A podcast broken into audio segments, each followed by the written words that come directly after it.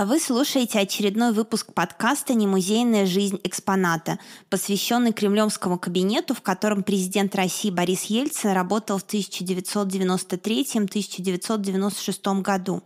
Меня зовут Марина Соколовская, я работаю в музее Бориса Ельцина. Сегодня мы беседуем с художником Дмитрием Цветковым, одна из главных тем которого – визуальный стиль власти – в экспозиции музея Бориса Ельцина можно увидеть кабинет президента из 14-го корпуса Московского Кремля. В 2011 году кабинет в Кремле был демонтирован, в музей попали мебель и другие предметы интерьера. Кабинет – это система залов, рабочие комнаты, комнаты отдыха.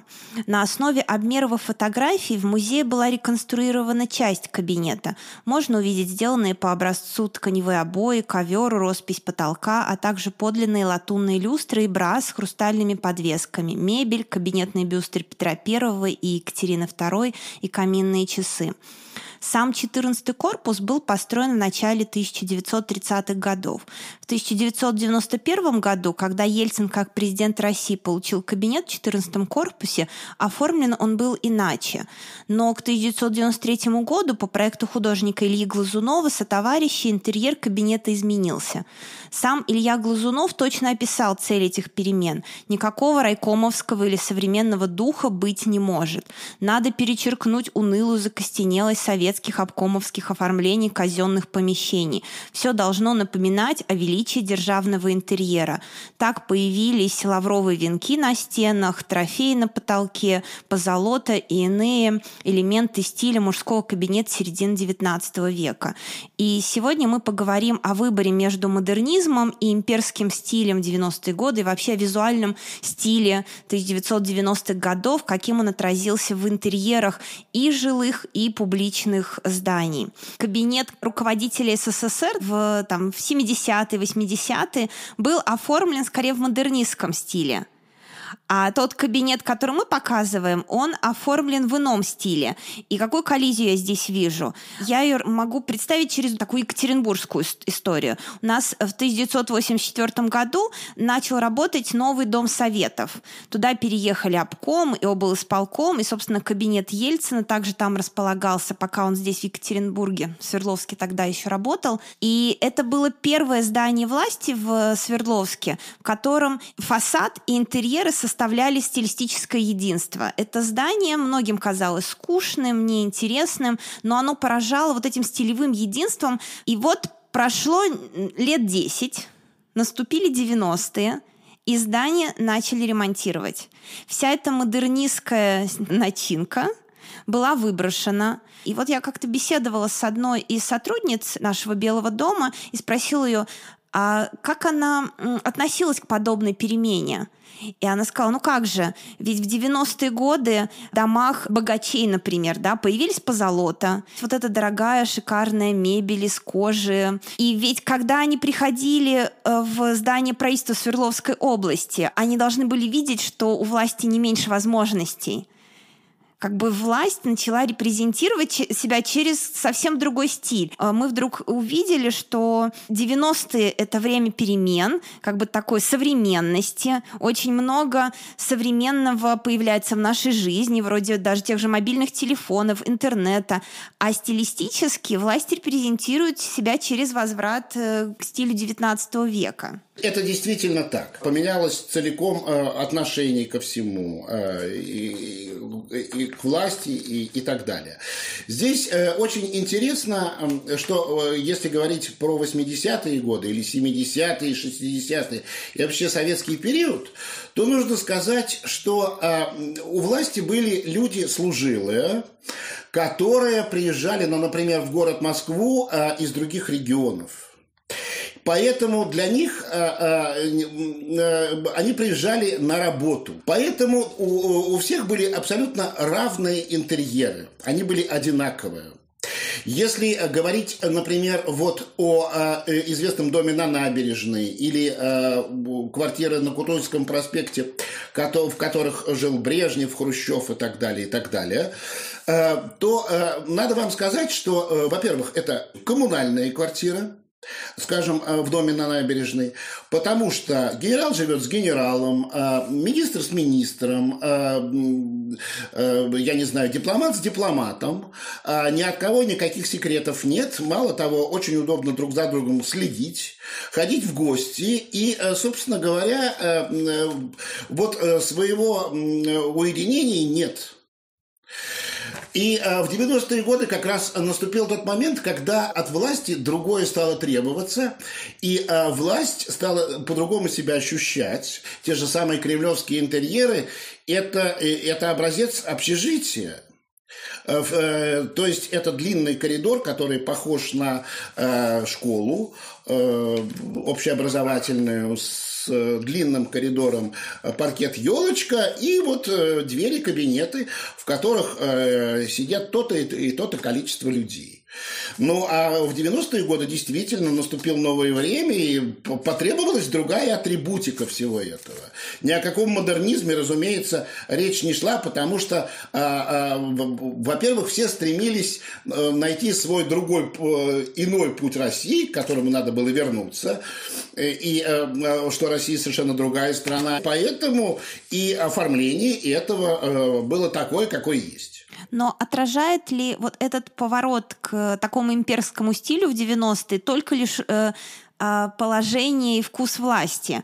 Или в целом общество тоже предпочло бы да, все вдруг перестроить и все советское, рациональное, модернистское заменить на э, имперское, богатое, пышное и с позолотой? Марина, это мода.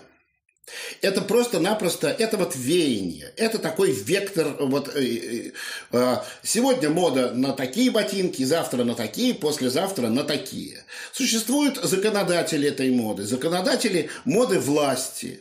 Одни люди, которые, предположим, переодевают Владимира Ленина в мавзолей в модную одежду. Точнее, не то, что в модную, а в ту, в которую на данный момент это прилично.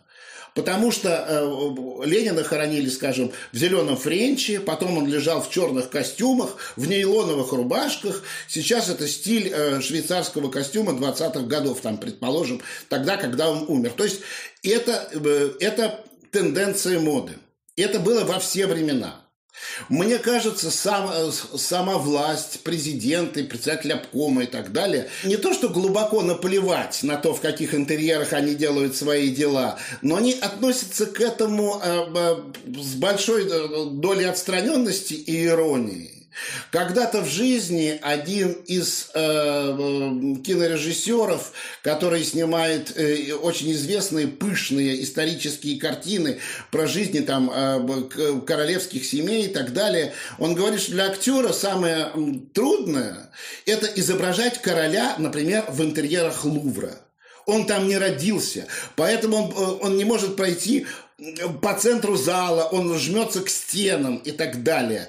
И э, для человека, который, э, как мы знаем, и Борис Николаевич Ельцин, его предшественник Горбачев, предшественник э, Андропов, Брежнев, Хрущев и так далее, это все люди, которые приехали совершенно из других мест. И они вошли в этот кабинет не как хозяева, а как люди, которые получили вот в данный момент они облачены властью. Поэтому чего у них стоит по стенам, они совершенно не понимают. Вот. И это дело, э, действительно, это дело художников. Есть художники, которые это дело делают. Например, когда я учился в школе, у нас была учительница, э, которую избрали депутатом Верховного Совета РСФСР. Ну, то есть, как бы сейчас в республиканский парламент. И надо сказать, что я приходил к ней домой делать э, стенгазету, там, ну, какую-то школьную. И вот когда она стала э, э, депутатом Верховного Совета, какого-то созыва там на 2-3 на года, там было как-то так, то пришла рабочая бригада, которые ей переклеили обои без ее ведома повесили какие-то, значит, э, занавеси, ей сделали какие-то дулевские сервизы, ей поставили стенку с книгами, которые ей были совершенно не нужны, и ей нашили костюмов.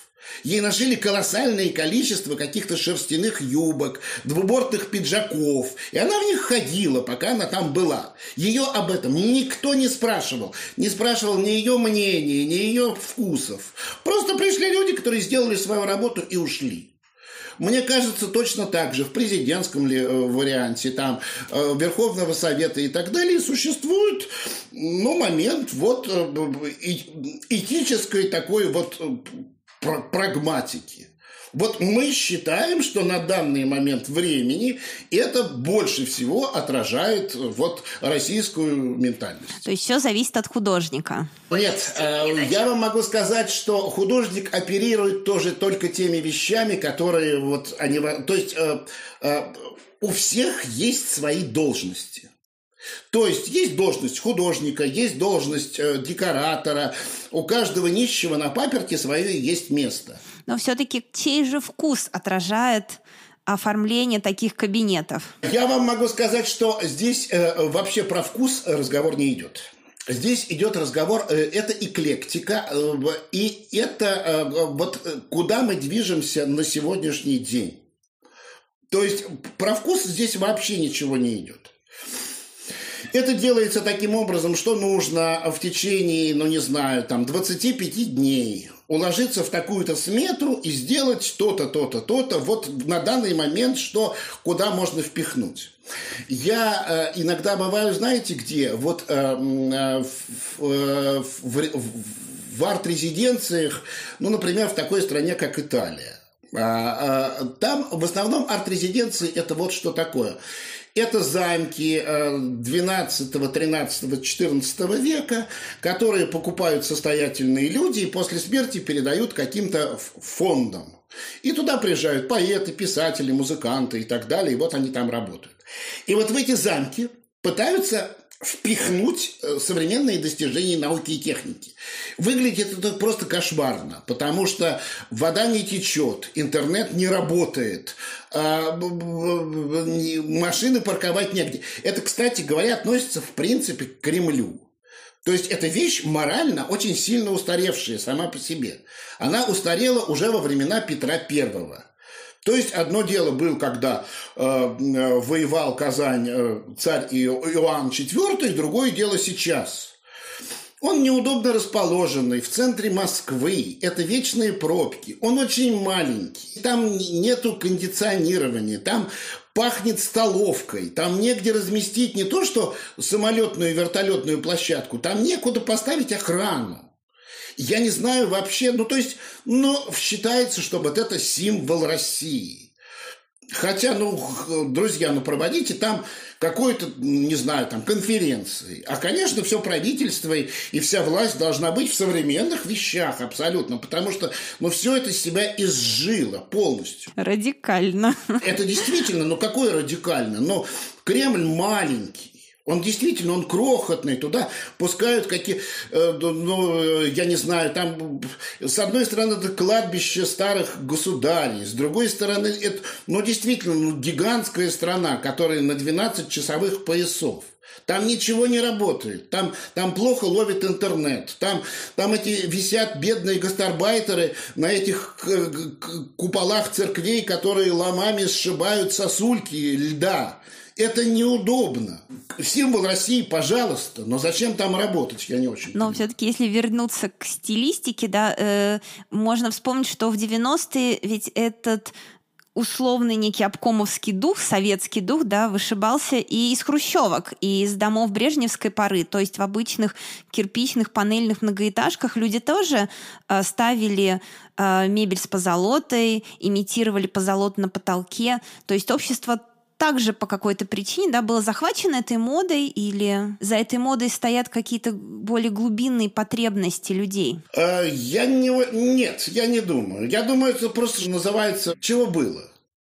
Было бы немножко другое. Ну, вот дружил Советский Союз, скажем, с Германской Демократической Республикой из Чехословакии, там, да, вот. Ну и, соответственно, были сервизы Мадонны из Германии, там, и чешские хрустальные вазы. Дружили бы с Китаем дольше, соответственно, были бы, наверное, какие-то драконы. Поэтому все люди, которые приходили в обкомовские кабинеты, они служили. И ждали либо повышения, либо удержаться на этом месте, либо еще что-либо. То есть интерьеры им э, это был набор тех э, э, регалий и так далее, которые на данную секунду тебе полагались. Знай, сверчок, свой шесток. Но надо было какое-то отличие делать. То есть, вот, ну а какое отличие? Как э, у офицеров, генералов одна звездочка, столько-то ты выслуга, две, столько, три, столько. Ну и, соответственно, вот количество телефонов такое, там, количество вертушек, количество гербов на этих телефонах. Это своего рода просто ранжир такой, который, который надо было каким-то образом соблюдать. То есть я не думаю, что художники специально выстраивали вот какие-то такие э, вот э, они и не получали таких заданий на самом деле. А все-таки да, что же с обществом? А, не получается ли, когда мы смотрим на кабинет Бориса Ельцина в Кремле, а мы видим вот этот момент совпадения вкуса власти и вкуса общества в 90-е годы? А мне кажется, что самого Бориса Николаевича Ельцина, почему-то у меня есть подозрение, никто не спрашивал, насколько ему э, Борис Николаевич, э, нравится ли тебе интерьер. Ну, видимо, действительно там э, э, функциональность была соблюдена стул мягкий или там э, твердый, э, телефонов столько, авторучки пишут, э, секретарь ходит, там еще что-либо. Но в целом, мне кажется, что это действительно, ну просто вот это на данный э, момент набор клише, которые должны были исполняться. Вот. Ну вот из того, что было, вот это было сделано. Также, кстати говоря, автомобили вот были то же самое. Да, но почему же люди дома-то свои привнесли по золоту? А вся штука в том, что, а, ну как, а, да, мы хотим, а, это кто был вхож в эти кабинеты и так далее, то э, с этого брали некоторый пример успешности. Ну вот э, чем человек успешным, да, вот, ну, соответственно, у него есть какой-то набор всех этих э, опций, которые свидетельствуют о том, что он успешен. Здесь очень удивительная вещь, что э, этот набор, он очень быстро меняется.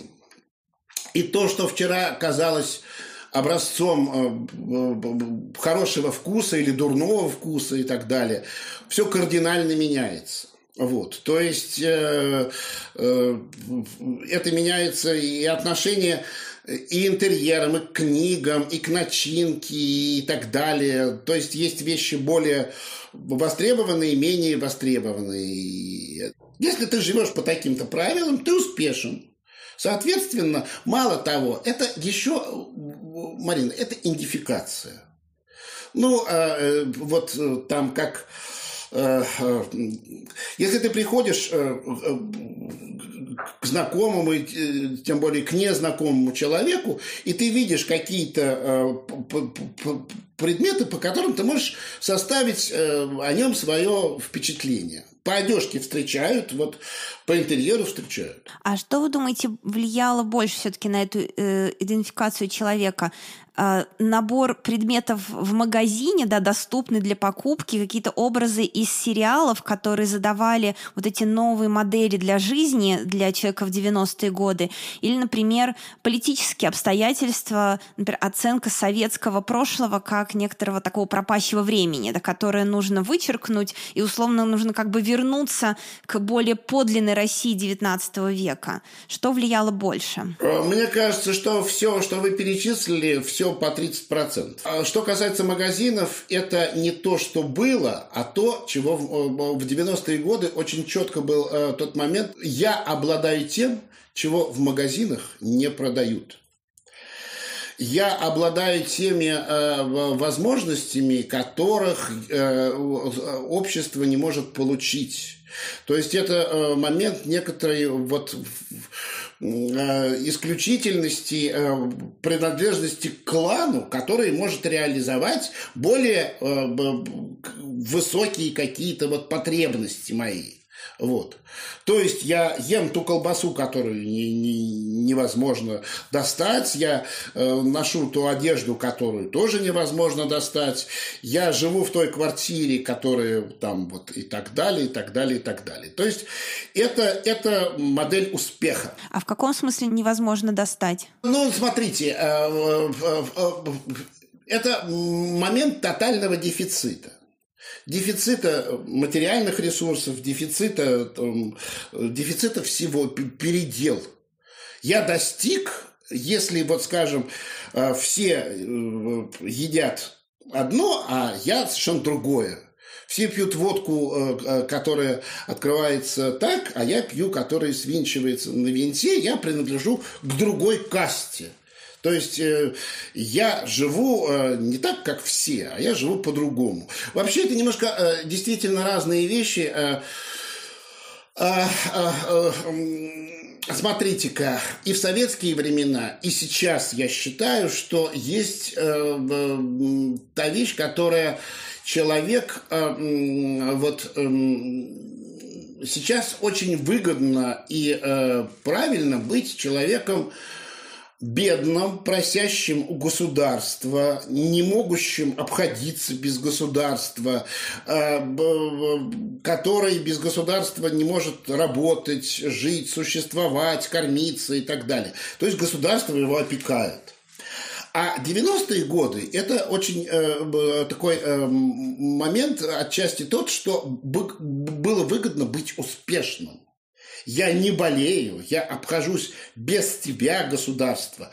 Мало того, я еще нанял 20 человек, я их кормлю, э, я имею большую машину и так далее, и так далее. То есть это, это совершенно другая ситуация. То есть э, я не прошу у государства, и не то, что государство мне предоставило эту власть, а я этого добился сам. Поэтому, извините, пожалуйста, государство, считайся со мной. Я вот имею возможность с тобой не считаться, а ты, государство, со мной не считаться не можешь. Кстати говоря, это заслуга как раз Ельцина. Но, тем не менее, как бы вот вы 90-е описываете как время дефицита, но, видимо, в каком-то ином смысле, чем советское время. Дефицита а, возможности индивидуализировать свою жизнь? Э, здесь дело не, не, не в этом. А, во-первых, 90-е очень разные. 91 год, 94 и 99 – это суть разные вещи. И, э, Марина, еще действительно я вам могу сказать, что 90-е э, в разных городах, скажем, в Екатеринбурге и в Москве, это, это напрочь разные вещи. Вот. И Екатеринбург необычайно разный. С одной стороны, это э, художественный музей, с другой стороны, это Уралмаш. Понимаете, было другое выражение, было другое выражение э, успеха, было другое выражение всего. Скажем, вот я считаю, что э, Екатеринбург 90-х годов, как памятник, вот действительно 90-м годам, по успеху, по какому-то вот э, ранжиру и так далее, это отнюдь не обком и отнюдь не какие-то новые новые там э, дома, э, а это кладбище, где лежат, э, где лежат братва, вот они – это люди нового поколения, они такие, они, они сделали, это революционеры. Один был э, Чапаев и Щерс, другой был вот человек, который был из группы «Уралмаш». И он сделал себе памятник. И там тоже есть свои ранжиры. Вот. У одного такой, у другого такой, у третьего такой. Это очень интересно на самом деле. Если э, задаться таким вопросом, э, почему в 90-е годы э, искусство стало современным, так или иначе, да, а вот этот визуальный стиль э, и власти, и повседневной жизни людей, он оказался более консервативным? Вы знаете, искусство э, не в 90-е, не в 80-е, ни в какие другие, никаким другим не стало. Оно стало ровно таким, каким оно было всегда. Другое дело, что на него по-другому, под другим углом обратили внимание. Аль Капоне говорил, я нахожусь точно там же, где я находился тогда, когда я был никому не нужен. То есть э, все художники, поэты и музыканты 90-х, они также существовали в 80-е, только на них не обращали внимания. А потом на них обратили внимание одни люди, другие и так далее, и так далее. Поэтому началась другая пора. Нельзя сказать, что художники, э, будучи художниками, я могу сказать за художников, что они как-то по-другому стали себя позиционировать. Да вовсе нет. Так же, как они работали, так и работали. Просто началось э, другое время. Каких-то э, вытащила за граница, какие-то перешли в какие-то частные галереи, какие-то спились, какие-то начали как раз удовлетворять запросы той власти, тех людей, которые, собственно говоря, эту власть стали представлять. Почему Илья Сергеевич Глазунов? Не потому, что он лучше, хуже, или потому, что он нравился Ельцину больше, чем Кабаков и так далее.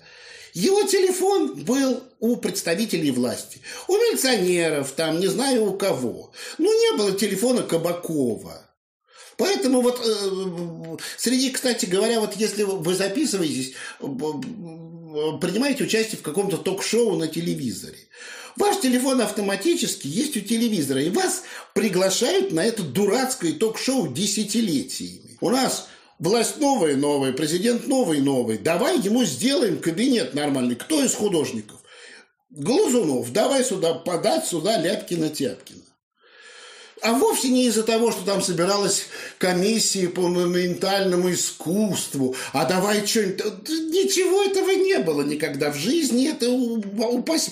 Вот снесли то, что снесли, собственно говоря, поставили. Ну вот э, э, э, чего, давай вот сделаем. Чего, чего на стенке вешать? Портрет президента нехорошо. Ну чего, картины с, с фламандскими натюрмортами тоже нехорошо. Ну, а чего? Ну, ну давай гравюры повесим. Ну, ну да, а какой? Ну, ну Зубовых. А кто такой? А что у него там? Теток голых нету, нету. Ну, слава богу, кораблики. Ну, повесили. Это Икея. Вот, вот такие картины продаются в Икее. Ну, хоть бы подлинники, что ли, повесили Зубова. То есть Глазунов попался. Илья Сергеевич, делай. Интересно, что в итоге у нашего кабинета есть некоторая программа. А, то есть он э, в своем оформлении воплощает эту идею военной мощи России. Я уже говорила про изображение трофеев на потолке, лавровые венки, а гравюра, которую вы упоминали, это копия гравюры а, Зубова «Битва при Гангуте. Первая морская победа России».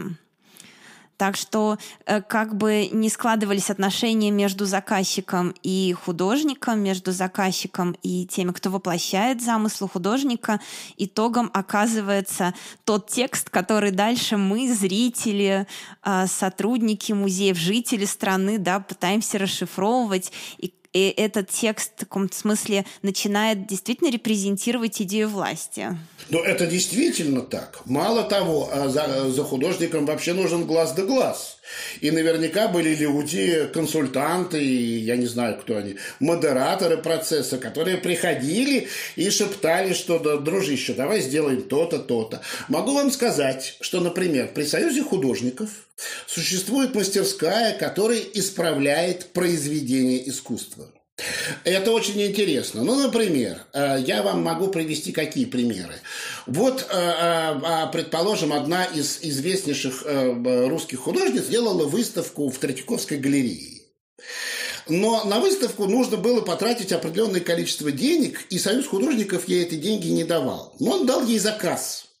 Она должна была написать две картины с дубом и котом-ученым в детский сад – и она написала дуб, русалку, кота ученого. Когда эти, ей дали денег, она благополучно сделала прекрасную выставку. Но когда эти картины повесили, то дети стали бояться заходить в этот зал, потому что у кота ученого была очень страшная морда. И они боялись туда заходить, в этот зал. Поэтому а, представили художника, который написал морду коту очень веселую. Вот. И таким образом как бы спасли положение. И таких вещей масса. Э, как э, интересные, ну, одиознейшие примеры. Я недавно был в Третьяковке, и там висят гигантские картины э, своими начальниками, хлопающими и так далее, стоит Иосиф Виссарионович, рядом 50 человек, апофеоз счастья. И стоят очень много ваз этих вот с цветами. А вазы с цветами – это не из-за красоты, это закрашенные враги народа. То есть, грубо говоря, картина висит на выставке, и вдруг выясняется, что художник нарисовал врага народа. Поэтому его поднимали ночью, давали ему палитру и краски, и он в Третьяковской галерее закрашивал врага народа и писал на этом месте вазу. Вот. Э, ну, поэтому, конечно, есть люди, которые отслеживают. Разумеется, цензура э, э, существует. Но это такая специфическая цензура соответствия реальности, да, или там кастомизации произведений под нужды тех, кто с ними сталкивается. Кто входит в эти кабинеты? Конечно, вне всякого сомнения. Чтобы не было никаких э, э разночитающихся символов. Это, это, это так, это, конечно. А что осталось от э, визуального стиля 90-х в интерьерах сегодня? А, а, это квартира на сдачу, прежде всего, которая э, сейчас, вот мне кажется, что все квартиры, которые сдаются. Во-вторых, мне кажется, это колоссальнейшее количество дач и вот этих гигантских э, замков, дачных поселков, которые стоят э, по всей матушке России. То есть это вот эти вот My House is My Castle, а, э, дом полторы тысячи квадратных метров, за забором 6 э, метров э, с колючей проволокой. Вот они стоят как памятники той эпохи. Вот. Опять же, здесь есть очень разные разночтения, которые сейчас совершенно невозможно понять. То есть я всю жизнь удивлялся, что Э, э, перевод э, «My house is my castle» – это «мой дом, моя крепость». Это неправильно. Потому что крепость – это цитадель. А кастл – это замок. В кастл я могу пригласить друзей, я хозяин, я могу пригласить туда прекрасную принцессу.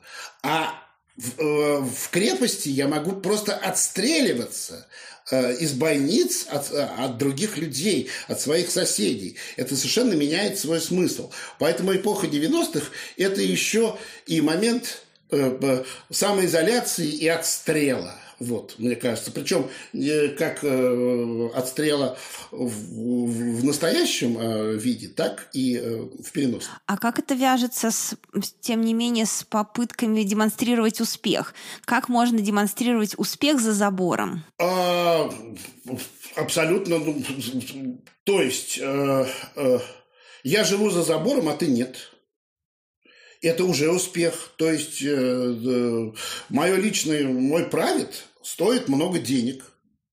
Я имею возможность вот, э, жить. Э, э, мало того, вы поймите, что успех – это не обязательно, когда видит, что у тебя есть. Чаще всего это как раз то, чего не видят и представляют. Например, одна из самых успешных выставок э, Ильи Сергеевича Глазунова была выставка, которую никто не видел – то есть она была открыта э, миллион лет назад не в таком пафосном месте, как э, Манеж и так далее, а э, была открыта э, просто-напросто в в музее э, древнерусского искусства Андрея Рублева. И чисто фи- по физическим э, э, видам туда нельзя было много людей, 20-30 человек. Поэтому по Москве пошли слухи, что это умопотрясающая, прекраснейшая выставка, куда никого не пускают. Это не так. Просто э, и э, поэтому в дом, э, в который ты не вхож, он вызывает гораздо больше вопросов, интриг и успешности, нежели туда, куда ты можешь попасть.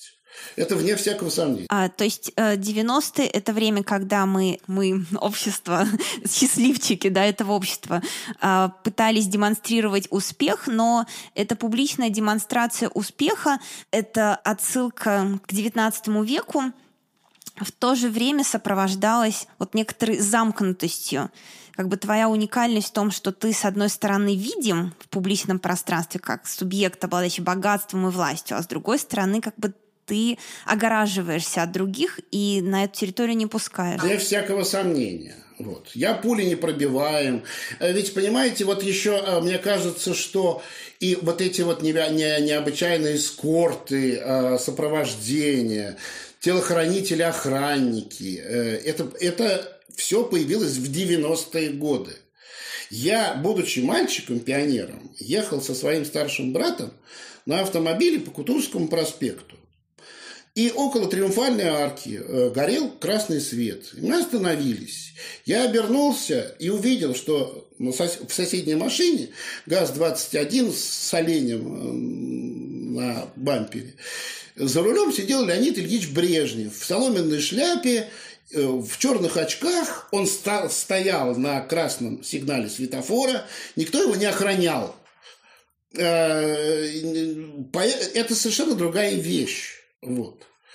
А, в 90-е как раз а, появился момент, если я важен, то меня должны убить. Это, это посыл 90-х годов.